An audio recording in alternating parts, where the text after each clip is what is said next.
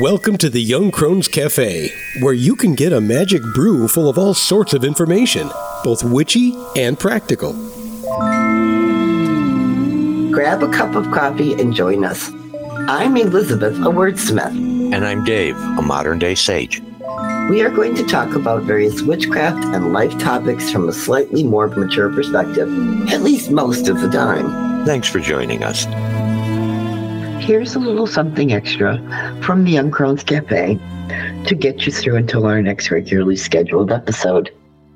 By the time you listen to this, it will already have been winter solstice. In fact, tonight is winter solstice as I'm recording this between 10 and 11 p.m., I believe. we will click over into the official start of dun, dun, the winter season.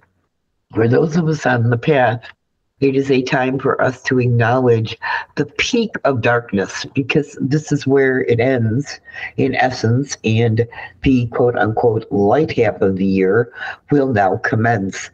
Going forward, minimally at first, but every day moving forward, bit by bit, the light will begin to increase until we get to its peak power in June.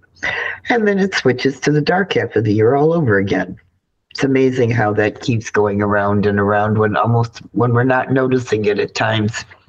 I will admit to being grateful that eventually it will be light again at that ungodly hour of the morning where we have to get up and get kids on buses and do all the things we have to do in the morning. But in the meantime, relish the dark. This has been the time of introspection and contemplation and study and trying to figure out where our next sources of inspiration are going to come from. So today we get that tiny little spark and we'll see where our practices move on to next for ourselves.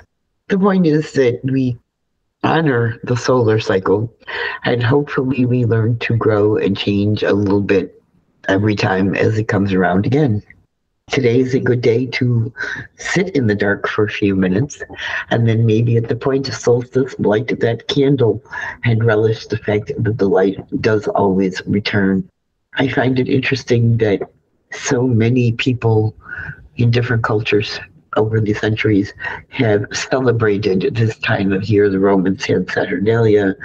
The Christian church, i.e., the original Catholics, actually moved Christmas to December so that it matched up with the pagan celebrations that were going on around it and could compete.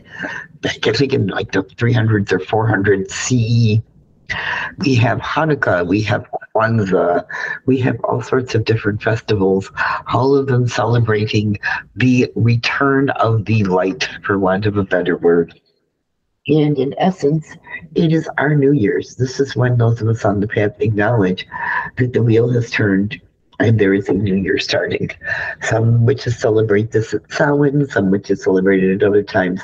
But we tend to, to be practical and want to match it up as closely as we can to the actual calendar events of the year in terms of the new year and a new calendar and all of those fun changes that go along with that.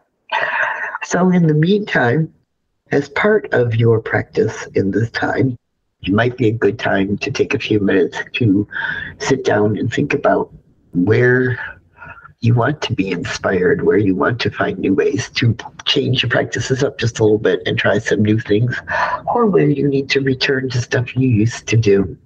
But in the meantime, no matter what you celebrate and how you celebrate, happy winter solstice. Well, it looks like the coffee cups are empty for this week. We hope you join us again next Tuesday. But you can find us at our website, twoyoungcrones.com. That's the number two, Young Crones. We'd love to have you join our growing online Discord community. Check out our new Patreon presence. Just look for Young Crones Cafe. Through Patreon, you'll be able to make it to our Discord. We are also Young Crones Cafe on Twitter and Facebook.